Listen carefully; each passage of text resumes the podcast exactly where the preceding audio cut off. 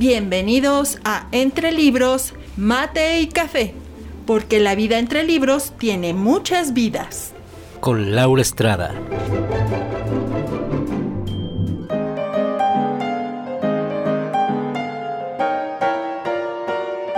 Entre Libros, Mate y Café les advierte que las opiniones vertidas en este podcast son de ávidas lectoras a quienes les encanta opinar lo que leen.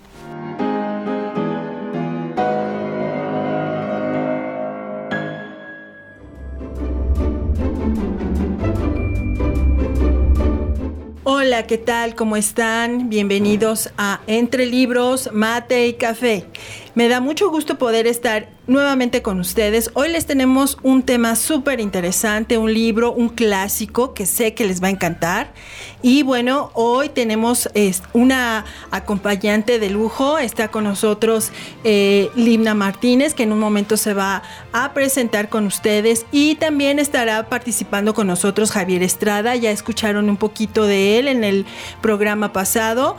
Y seguramente que hoy vamos a tener una charla muy divertida muy entretenida. Y bueno, también quiero recordarles que eh, tenemos que nos pueden encontrar en Facebook, nos buscan, así como Entre Libros, Mate y Café, y ahí nos pueden poner sus comentarios, nos pueden dejar sus sugerencias de algún tema, algún libro que quieran que hablemos, y con gusto lo podemos hacer. Y bueno, le voy a dar paso esta tarde a Limna para que se presente. Cuéntanos, Limna, un poco de ti. Hola, Lau, muchas gracias por invitarme. Bueno, por querer que te acompañara en este programa. Pues bueno, yo, pues mi nombre es Limna Martínez. Soy una simple mortal que no sabe mucho de libros, pero pues estoy encantada porque me gusta mucho aprender, aprender nuevas cosas. Eh, la convivencia contigo, Lau, pues bueno, me ha motivado a querer este, pues saber más de otros libros. Em, yo básicamente estudié comercio internacional.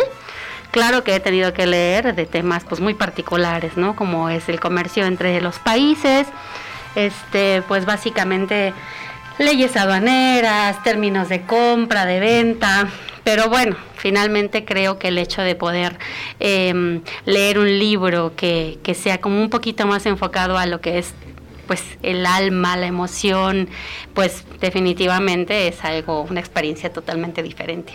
Así que bueno, pues esa soy yo y muchísimas gracias. No, al contrario, gracias, Limna.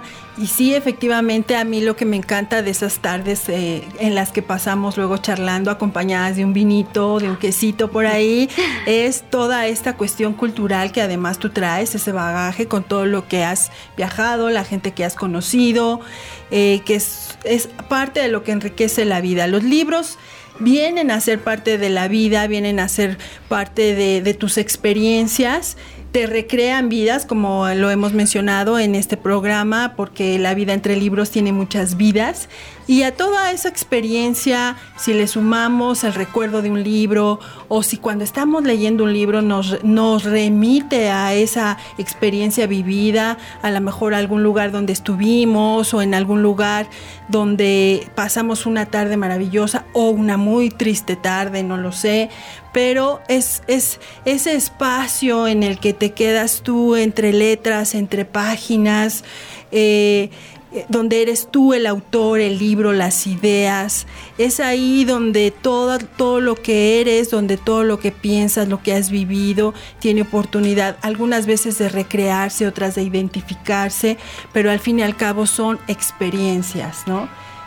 Fíjate que estás diciendo algo súper cierto. Eh, hace un tiempo escuché en una entrevista con Isabel Allende que ella decía que muchas veces las personas eh, pues le, querían dar su historia, ¿no? Y decir, hazme un libro de esto, ¿no?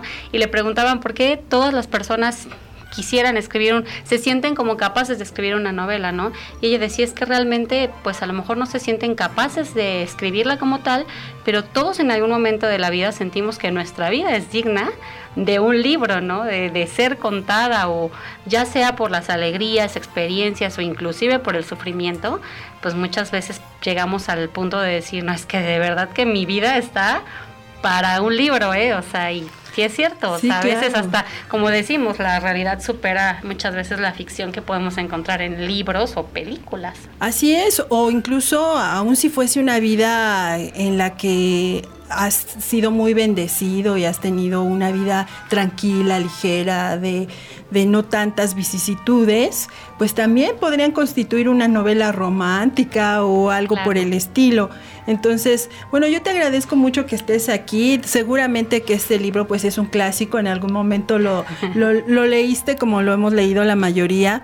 También hoy, bueno, vamos a tener eh, más adelante la, la, participación y la compañía, los comentarios de Javier Estrada. Javier, si gustas presentarte brevemente con nuestro, nuestros escuchas, por favor.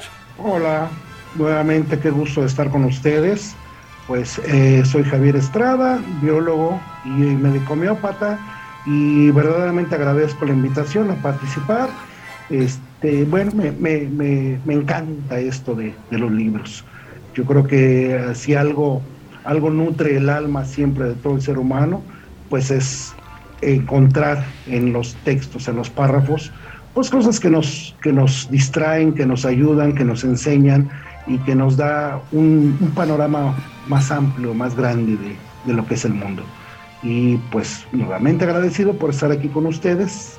Muy bien, bueno, pues eh, el día de hoy a mí me gustaría partir de que efectivamente eh, los libros que, vamos aquí a, a platicar son libros, eh, sobre todo el de hoy es un libro clásico, vamos a hablar de El viejo y el mar de Ernest Hemingway que digo es muy conocido, es un libro básico y un libro muy sencillo, porque creo que para disfrutar de un libro, para comentar un libro, no necesariamente tiene que, tenemos que ser eh, doctos en literatura y, y, que no necesariamente tenemos que hacer ese análisis literario súper profundo para disfrutarlo. O sea, podemos tomar el libro y, empezar a, abrir esas páginas, empezar a leer lo que el autor quiso transmitir.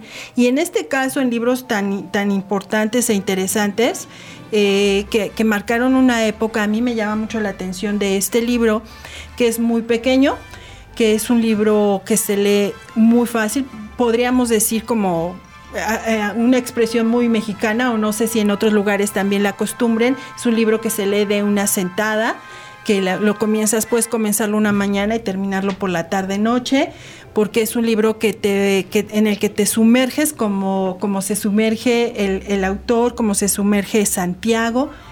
Y bueno, primero que nada quisiera hablar un poquito acerca de, del autor. El, el autor eh, Ernest Hemingway, bueno, él es originario de Estados Unidos. Él nació en Illinois el 21 de julio de 1899 y bueno, muere en Idaho el 2 de julio de 1961. Él fue periodista y desde, luego que eh, esta cuestión del periodismo es algo que le sirvió mucho y que influyó mucho en su obra porque mm, la, mirada, la, experiencia del periodista pues que tiene que, conocer a la gente, que tiene que ir más allá, que tiene que hacerse preguntas no solo de lo que está viviendo las, las personas, sino lo que está viviendo la situación, el entorno, todo lo que implica una situación de vida. A mí me parece que eso es algo que enriqueció bastante la obra de este escritor. Bueno, este escritor ganó el premio Pulitzer en 1953 precisamente por este libro del que estamos hablando el día de hoy, que es El viejo y el mar. Y en el siguiente año, en 1954, por toda su obra, él es premiado con el premio Nobel. Y bueno, entre muchas cosas que, él vivió, que, que, él fue pasando a lo largo de su vida, algo que me llama mucho la atención y que creo que es, lo, lo hace y le da esa sensibilidad tan especial que él tenía con las cuestiones eh, fuertes de la vida es que él, eh, por esta cuestión del periodismo, pudo estar en lo que fue la Primera Guerra Mundial primero. Eh, ahí fue conductor de, en una ambulancia en la, lo que sería en el frente italiano. Y también estuvo presente en la Guerra Civil Española, así como en el desembarco en Normandía, ya esto en la Segunda Guerra Mundial, y en la liberación de París. Creo que eh, todas estas experiencias de vida fueron lo que lo hicieron tan sensible a situaciones tan difíciles como se dan en la guerra, ¿no? Creo que la, guerra tiene muchas cosas que sacan del, ser humano lo bueno y lo malo. ¿Cómo ves, Limna? ¿Tú qué crees que, pueda, pudo haber él, enfrentado en estos tiempos de guerra? No, pues yo creo que las cosas más terribles, ¿no? Porque no, no necesitas, yo creo que realmente participar en matar a una persona o algo tan extremo como, como tener un arma en las manos, eh, como para que sea un impacto realmente pues fuerte, ¿no? Em, no conozco mucho del escritor, pero de lo poco que he llegado a escuchar, pues lo que decían de él es que siempre estuvo como muy cercano a él el tema de la muerte, ¿no?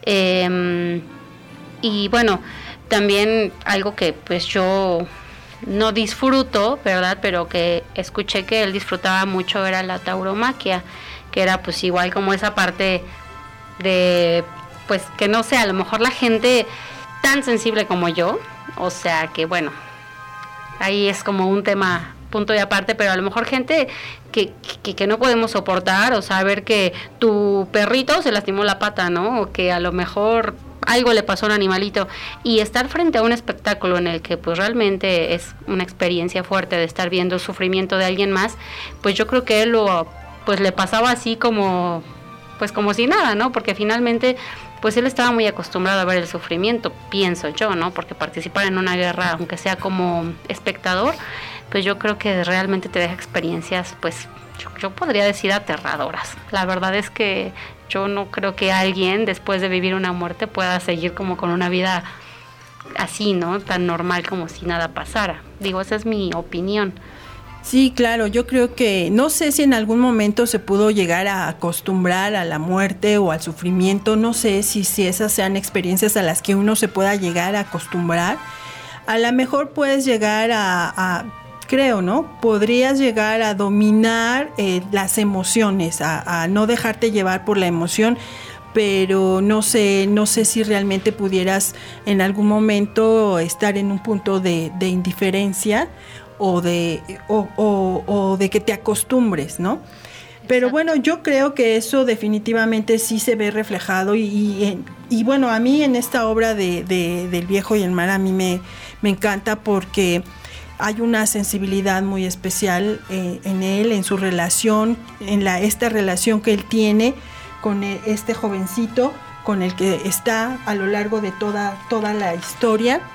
Y este, creo que, eso lo vemos, ¿no? Lo vemos muy reflejado. Y entre Manolim y Santiago, bueno, surge una, hay una actitud muy y una como complicidad la que surge entre ellos, ¿no? Volviendo un poquito al autor, me gustaría también mencionar que a él, él es de los considerados como un escritor de la generación perdida. Estos escritores de la generación perdida son escritores estadounidenses que por alguna razón vivieron en París o en algunas otras ciudades europeas, eh, sobre todo en el periodo que va al, al final de la Primera Guerra Mundial y hasta la Gran Depresión.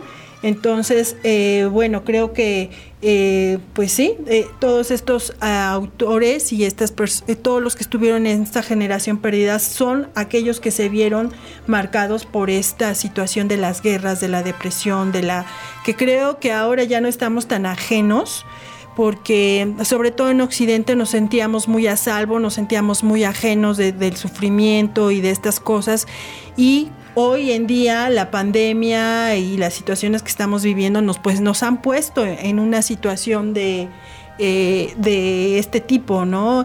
Porque después de esto algunos analistas señalan que viene, sigue la depresión económica y que ya estamos empezando a vivir y bueno, no sabemos cómo en Latinoamérica esto va a repercutir porque bueno, de por sí este, ya nuestras economías están este, un poco complicadas, pero bueno, yo creo que este, ahora estamos más cercanos a ese sentimiento. ¿Tú qué opinas, Javier?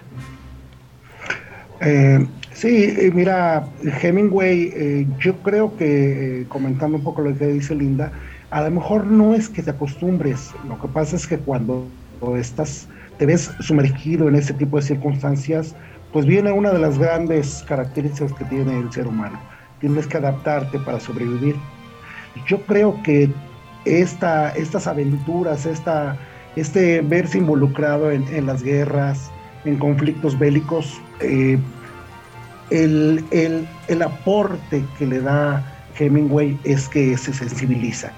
Y esta, esta forma de narrar nos habla de, de gente que ha visto el sufrimiento de cerca, que entiende el valor de la vida y, que lo refleja muy claramente en, en, esta obra de El viejo y el mar. Me parece que es una obra muy, muy interesante, llena de mucha sensibilidad, es que iremos desmenuzando poco a poco. Así es, bueno, eh, solamente voy a mencionar a dos eh, escritores más que estuvieron, que son parte de esta generación perdida, que son Scott Fitzgerald, y eh, John Dos Pasos, ¿sí? Fueron algunos eh, representantes de esta, de esta generación perdida. Y bueno, también otra cosa que a mí me gustaría platicar acerca de Hemingway es que a él se le conoce como el creador de la teoría del iceberg. ¿Esto qué es esto de la teoría del iceberg? Suena así como algo extraño, pero bueno, la, teoría del iceberg es una forma, digamos, minimalista de escribir donde el escritor con el menor, la menor cantidad de palabras o de situaciones descriptivas trata de involucrar, o logra más bien, logra involucrar al lector, pero sin ser tan descriptivo. Y yo creo que esa es una genialidad, porque a veces eh, necesitamos mucho describir, mucho hablar para involucrar a las personas, pero esta genialidad de que con pocas palabras, de una, con unos relatos muy sencillos, pero muy exactos y muy puntuales, él podía lograr y pudo lograr que el lector quedara sumergido en esta cuestión de, de, su libro, de la narración. Y para ejemplo, pues este libro que es El viejo y el mar. Entonces, bueno, a mí me parece que esto es muy, muy interesante para este para comentar. Creo que no sé, Limna, a ti qué, qué tipo de literatura te gusta más, muy descriptiva o así tipo teoría iceberg.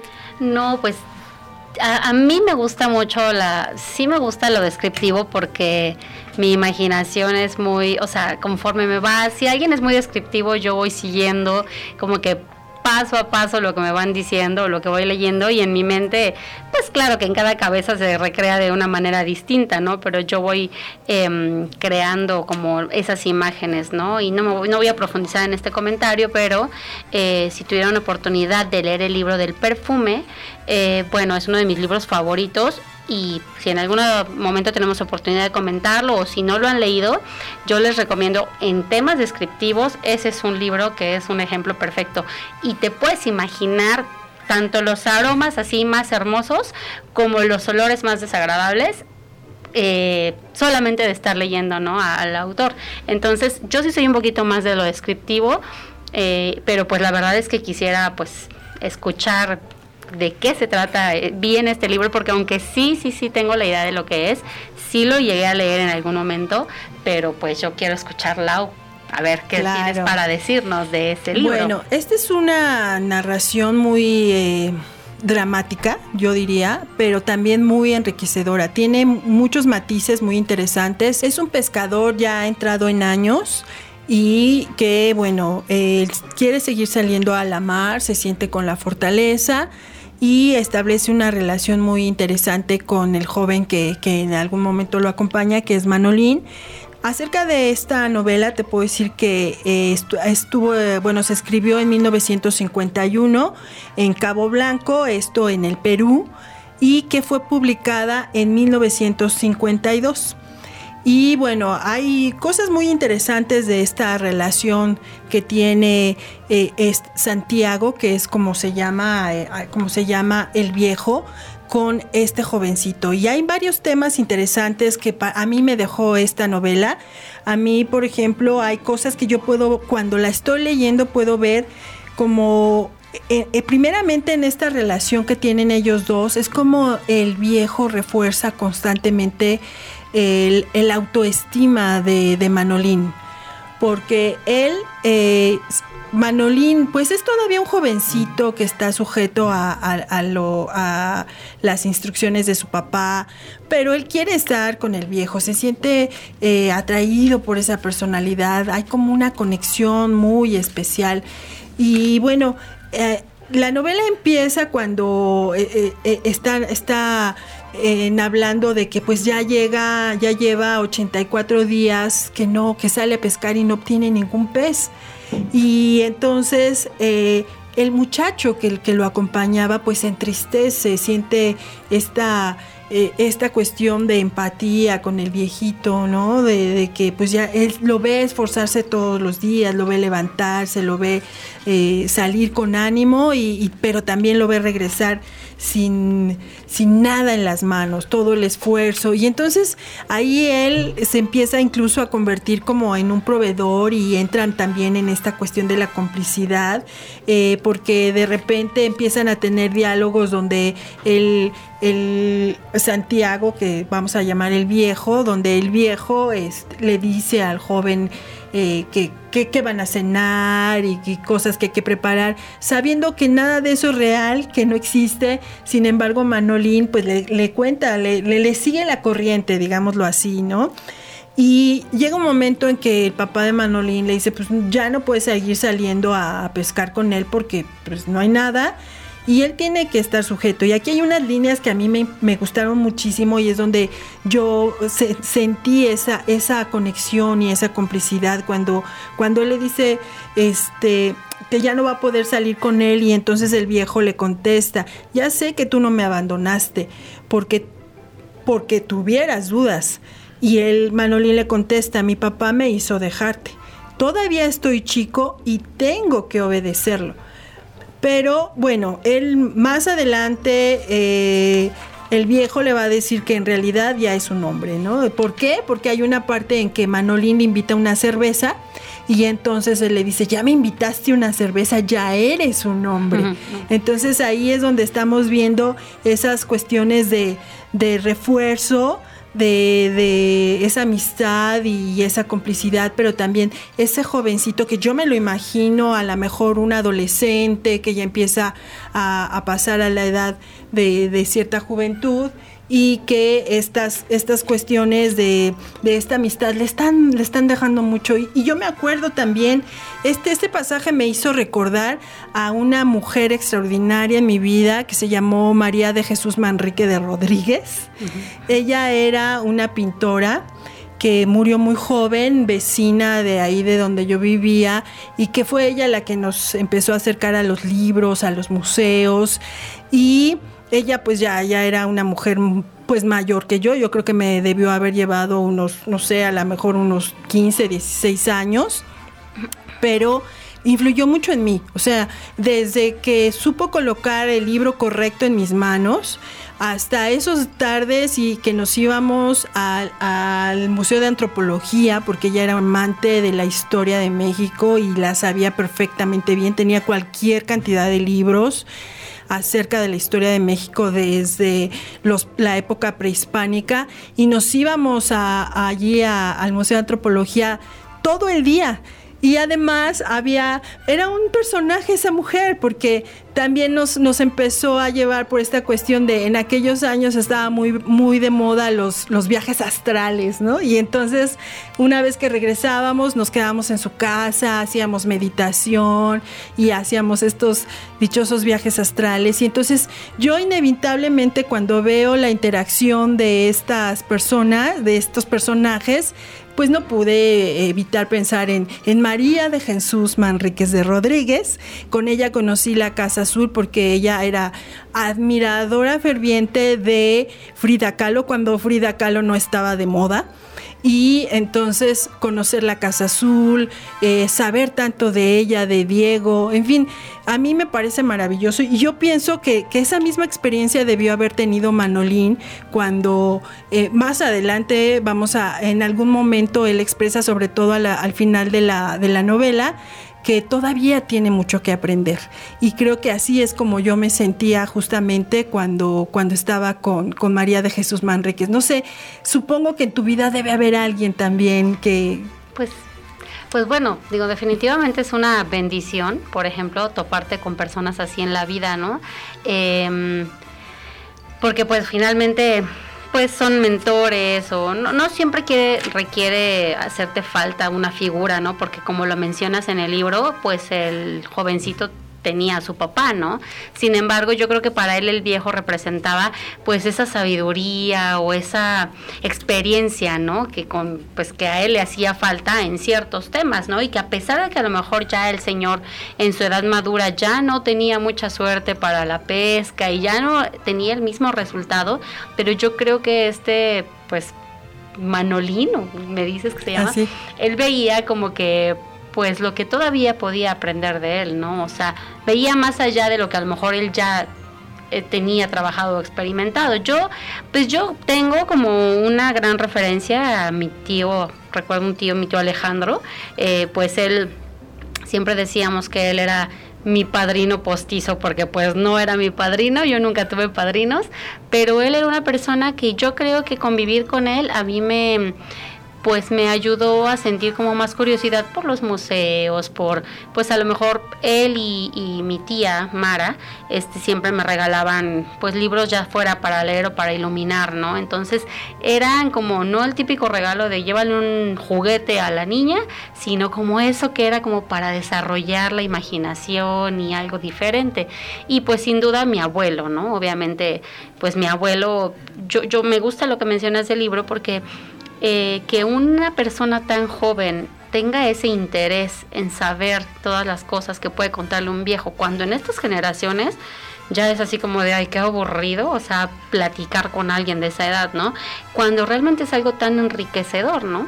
Yo recuerdo pláticas con mi abuelo, que cualquier persona que lo conoció sabe que su lugar favorito era la cocina, y este, pues sentarte con él a la mesa, tomar un café o no, y estar hablando de muchísimas cosas que a veces pues tú decías, no puede ser que mi abuelo vivió eso o sabía eso. Y yo creo que sí es un es algo muy enriquecedor el poder tener a una persona que te pueda contar tantas experiencias y que tú estés abierto a aprenderlas, ¿no? Como mencionaste, que el jovencito dijo que él tenía tantas cosas que aprender. Porque efectivamente, cuando tú te topas con una persona que tiene tanto por aportarte, pues te das cuenta que de todas las cosas que ignoras, ¿no? Y definitivamente pues tener a alguien así cercano es una bendición porque pues imagínate, o sea, te quedas con todas las memorias que a lo mejor es algo que no vas a tener en papel o en un video, pero se te va a quedar grabado, ¿no? Grabado como con cincel, ¿no? En el corazón y en los pensamientos. Claro, claro. Y bueno, hablaba hace un ratito también de la, de la complicidad que surgía de este juego, de esa, yo sé que tú no tienes, pero hago como que sí tienes. Y yo tengo aquí un pequeño párrafo que me, encantó. Yo cuando lo leí, bueno, me, me fascinó. Y, y, dice así, no había atarraya y el muchacho recordaba que la habían vendido, pero todos los días repetían esa ficción. Tampoco había plato de arroz con pescado y el muchacho lo sabía. Entonces, bueno, ahí, claro. ahí, ahí yo estoy viendo en esta situación un amor muy filial, una va más allá de la complicidad, de, del diálogo aprendido, va a la sensibilidad, al cariño, al, a, como tú lo decías ahora, eh, si, si las uh, tenemos una conversación con las, gente, las personas mayores, nos desespera un poco, eh, si no saben ciertas cosas. Bueno, a mí me ha pasado que a veces pregunto, oye, ¿cómo uso esto? ¿Cómo uso aquello? Y la respuesta es, ay, por favor, ya te expliqué. No hay la paciencia, sí, sí, no sí. hay esa empatía. Y sin embargo, leer este, este texto, bueno, a mí me dejó fascinada con el corazón de, de este joven, que estaba, sabía muy bien con quién estaba. No, no, no era una carga, era una bendición para él. Y, y, además creo que también había una cuestión de optimismo este, entre ellos, ¿no? Porque hay otra parte donde eh, él, él, se queda así como, como dormido y entonces el muchacho viene y le echa una, una frazada y, le dice, oye, no vas a pescar, eh, tienes que comer, este, y, me encanta cuando le dice, no, va, no vas a pescar sin comer mientras yo esté vivo. Y entonces él dice, pues la, la respuesta del viejo es, pues entonces vive muchos años y cuídate. Es decir, como que él todavía estaba pensando en, soy viejo, pero me faltan años. Así es que prepárate tú porque yo estoy listo para vivir mucho más tiempo, ¿no? Y entonces después de este episodio donde el niño Manolín tiene estos cuidados con él, eh, finalmente el viejo le dice, eres muy bueno. Sí, entonces creo que nada de lo que hacía el uno o el otro pasó desapercibido en ningún momento. Y bueno, eso me parece muy interesante en cuanto a, esta relación, ¿no? Y también, bueno, ya más adelante vamos a ver cuando el viejo se hace a, la mar y, y, él siempre con la idea de que iba a llegar el día en que, en que por fin tendría este, la oportunidad de ese gran pez. Y justamente el día que sale, el día que estaba destinado a ese encuentro con el gran pez, no le es posible a, Manolín salir con él y entonces, bueno, ya el autor me encanta porque empieza a narrar a lo largo de, la novela, pues todo lo que tuvo que enfrentar, ¿no? Desde que este pez eh, muerde el anzuelo y, es arrastrado y a lo largo de todo esto, que todo este tiempo que está pasando, porque eh, pasa el día, llega la noche, vuelve a llegar el día y, va siendo arrastrado, arrastrado por el pez. Y obviamente durante este tiempo que va siendo arrastrado y que va siendo alejado de la, de la bahía, pues hay una lucha no solo entre el pez y él, sino que también hay una, una lucha muy importante eh, dentro del viejo, ¿sí? Dentro del viejo que nos va a dejar ver en él muchas cosas, desde la madurez, desde la lucha y un poco ese sentido de la vida. Y aquí, bueno, yo creo que esta cuestión del sentido de la vida, cuando ya llegas a cierta edad, cuando ya has recorrido un camino, bueno, pues es algo que se vuelve trascendente. Cuando eres joven y tienes planes y, mil cosas por hacer, ahí está en muchas ocasiones el sentido de tu vida. Pero ¿qué pasa cuando ya llegas a cierta edad, cuando ya tuviste logros? ¿Dónde está? ¿Tú qué piensas, Javier? ¿Dónde... ¿Qué es lo que está pasando en el sentido de la vida de Santiago cuando entra a la mar, cuando se enfrenta a este pez, cuando es arrastrado? En fin, ¿tú qué, tú qué opinas? Eh, eh, mira, yo creo que ese es un, punto muy, muy importante en la vida del ser humano. Y, el ejemplo que nos da Santiago es precisamente que, que aún con todas las adversidades, te queda, debes de tener siempre el último aliento, el último esfuerzo para que esa vida tenga sentido. Yo creo que tocando un tema de, de la relación con Manolín, yo creo que e, este pequeño le, inyecta un poco de, esa, de esas ganas de vivir. Y, yo creo que el viejo, eh, por, por agallas, por honor, por historia, eh, quizás su última pesca, pero lo va a hacer con toda la entereza que sus años le han dejado. A mí me parece que esta, esta situación de, de amistad, porque es una amistad que, tiene un tiempo entre ellos muy grande, nos deja ver que, que no hay edad para cuando, cuando tú necesitas, cuando quieres y cuando te encuentras esa amistad sincera y verdadera. Tocando un poquito lo que decían acerca de esa figura. María de Jesús, yo también la, la conocí, estupenda persona, y en lo particular yo quisiera mencionar que para mí fue fundamental el, el el entrar al mundo de los libros. Eh, cuando yo estaba en la secundaria yo tenía un maestro de español que de verdad te contagiaba el entusiasmo, leer a Neruda, leer a, a, a, de Tormes. Y, retomando lo que ustedes dos han dicho, siempre hay una figura que a lo mejor te catapulta para, para hacer ciertas cosas en la vida y que de pronto te vuelves admirador de, de, esas, de esas personas y que de alguna manera te dejan huella para que tú continúes haciendo lo que, lo que ese gusto que te ha nacido, esa, esa necesidad de, ir siempre más allá. Pero bueno, regresando un poquito al, tema de, del viejo y el mar, a mí me parece que es muy importante porque el viejo en, realidad traía una, una carga de soledad, de tristeza, y, la relación con Manolín lo salva, técnicamente lo salva. Lo que va pasando después, que ya nos platicará Laura acerca de, de las, de las peripecias que ocurren una vez que, que van dando los hechos, eh, lo seguiremos comentando, pero sí me parece que esta, esta forma en que tanto Santiago, desde su postura, desde su experiencia, desde sus años, se eh, eh, empalma perfectamente con la, la humildad, el deseo y la admiración de Manolín.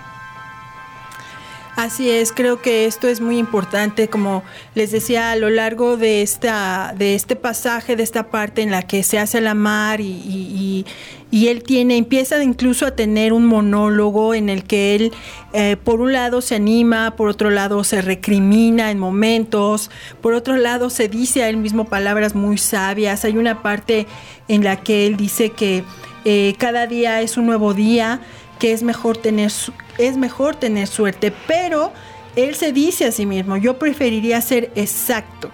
Así cuando la suerte llega, uno está listo. Y creo que, bueno, al menos a mí es algo que he aprendido en, los últimos tiempos, que sí, efectivamente, hay que estar listos. Eh, porque la suerte, bueno, puede llegar, no puede llegar, hay quien crea en la suerte, quien no lo crea, pero sea como sea, siempre hay que estar listo. Yo, yo a mí me gusta decirlo en estas palabras, hay que hacer lo que hay que hacer. Porque cuando llegue el momento y lleguen las situaciones, tú ya habrás hecho lo que tenías que hacer para poder subirte a ese barco, subirte a ese tren, llegar hasta donde tienes que llegar. Y entonces, bueno, a mí me parece muy, muy importante que siempre estemos en ese punto exacto, ¿no? Ahora, algo que, hablabas, Javier, acerca de, de la soledad de este hombre. Bueno, creo que hoy más que nunca estamos viviendo estas cuestiones de la, de la soledad y, e incluso de la soledad en compañía, ¿no? Creo que eso es algo que, estamos viviendo de alguna manera, la soledad en compañía que puede ser peor. Pero en estos momentos, de, en esta novela, eh, el, no les voy a contar obviamente el final, porque sí quiero que lo lean, pero sí les puedo decir que durante todo este trayecto, él se está confrontando todo el tiempo con su soledad, con sus carencias, con sus aciertos. Hay momentos en que se felicita, hay momentos en que de plano se dice cualquier cantidad de cosas, pero algo que también es muy, muy interesante es esa interacción que él tiene incluso con el pez.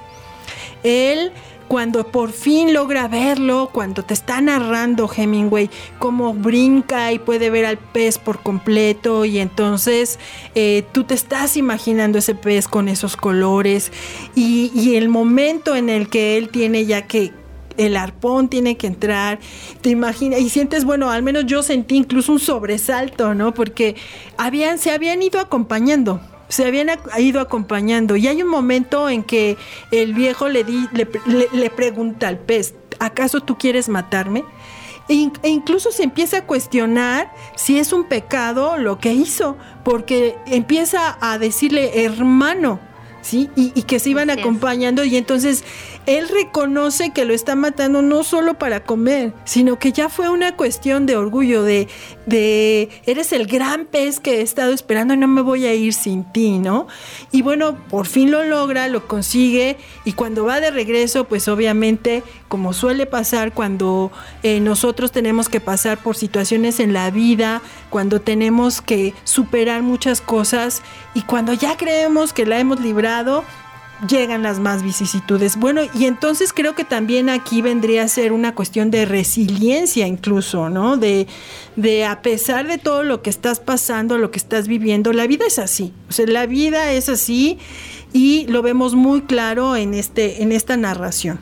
Pero entonces, Lau, em, para, como te estoy escuchando, este libro, digo, habla de un de algo como me dices más o menos descriptivo a la manera de Hemingway sobre una pesca como tal, pero entonces más allá del evento de la pesca, lo que estoy entendiendo es que es un libro que totalmente te lleva a reflexión, o sea, es un libro que tiene, por decirlo así, como un trasfondo, más como emocional y como de motivación. Así es, así es. Definitivamente ahí hay una cuestión muy reflexiva y creo que muchas de las vivencias que, que, el autor tuvo a lo largo de su vida, por todo lo que tuvo que presenciar, pienso que muchos de esos cuestionamientos que, que se hace el viejo y a los que se contesta y todo eso, tiene también mucho que ver con todas estas experiencias de vida que él tuvo.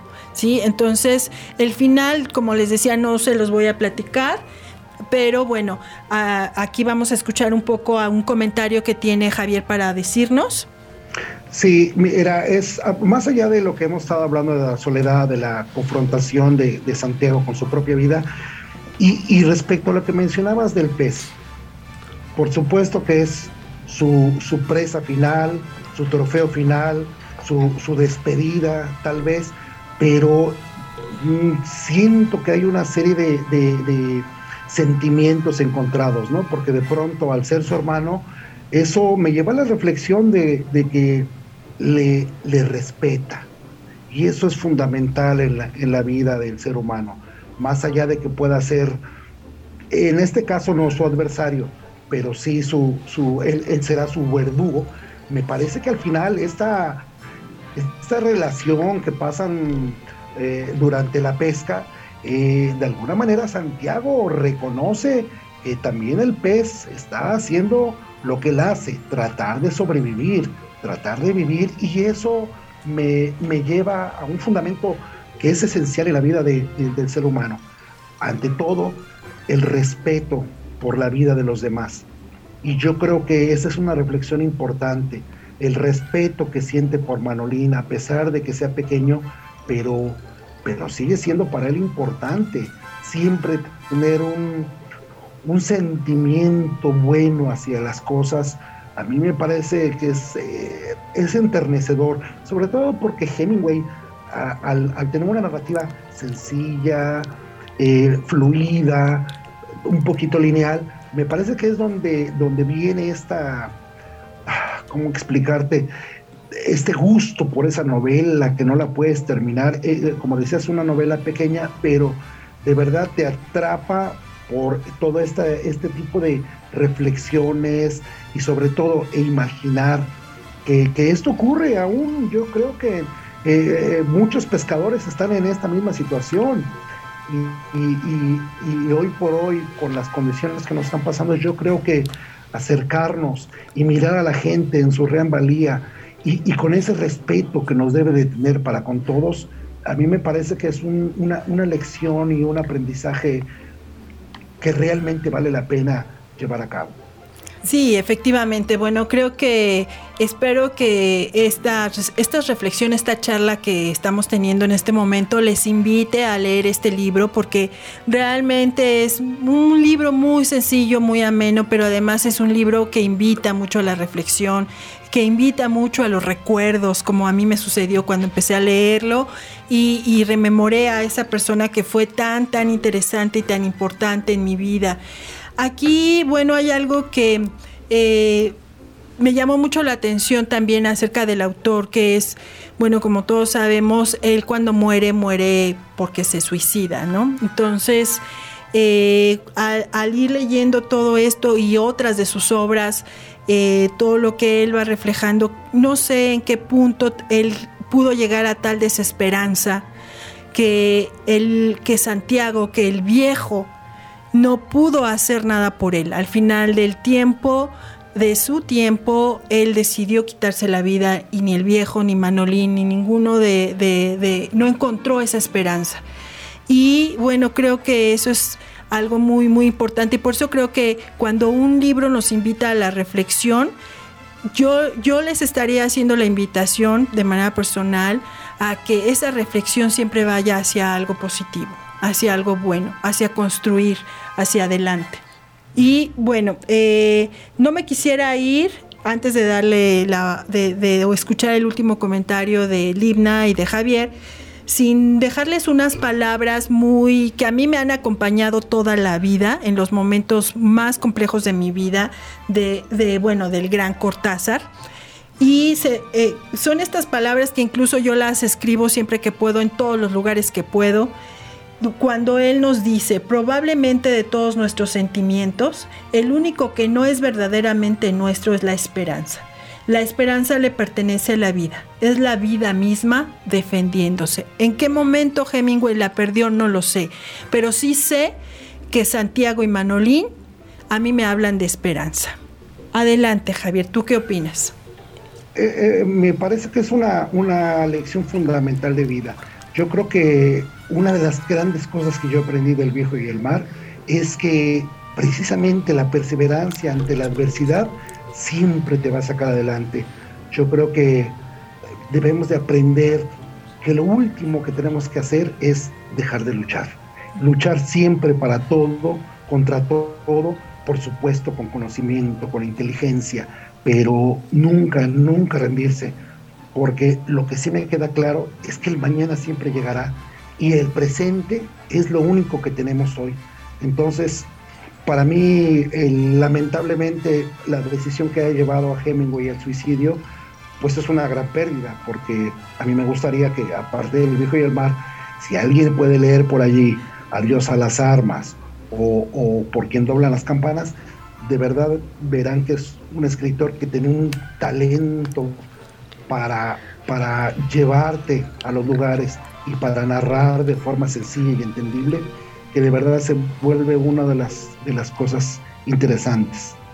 Pues sí, no puedo estar más, más de acuerdo con lo que ambos están diciendo y pues igual, Lau, pues agradecer la invitación y pues también, como tú dices, con el tema de la esperanza, hay una frase que dice que hay que defender la alegría, ¿no? Y ahorita con lo que mencionas, pues igual me sonaría defender la esperanza, que aunque es lo que no nos pertenece como tal, creo que es lo que vale la pena ahorita agarrar con mucha fuerza, sobre todo en estos momentos en los que a veces eh, uno pudiera llegar a sentirse eh, pues desesperanzado, ¿no? Y pues yo espero que charlas como estas que tú estás propiciando pues puedan animar a las personas a pues no solo escucharlas, sino también ir por un mate, por un café, sentarse con su persona favorita y pues propiciarlas igualmente en sus casas. Pues les agradezco muchísimo, creo que hoy tuvimos un, un muy, muy buen programa. Eh, les recuerdo a las personas que nos están escuchando, búsquenos en Facebook, entre libros, mate, café, escríbanos, pónganos sus sugerencias, díganos qué opinan acerca de lo que han escuchado. De verdad que este, este programa queremos que sea enriquecido por ustedes, por sus opiniones, por sus experiencias. Y aquí estamos. Bueno, yo les agradezco su compañía, les agradezco su tiempo y que nos escuchen y nos volveremos a escuchar entre libros, mate y café.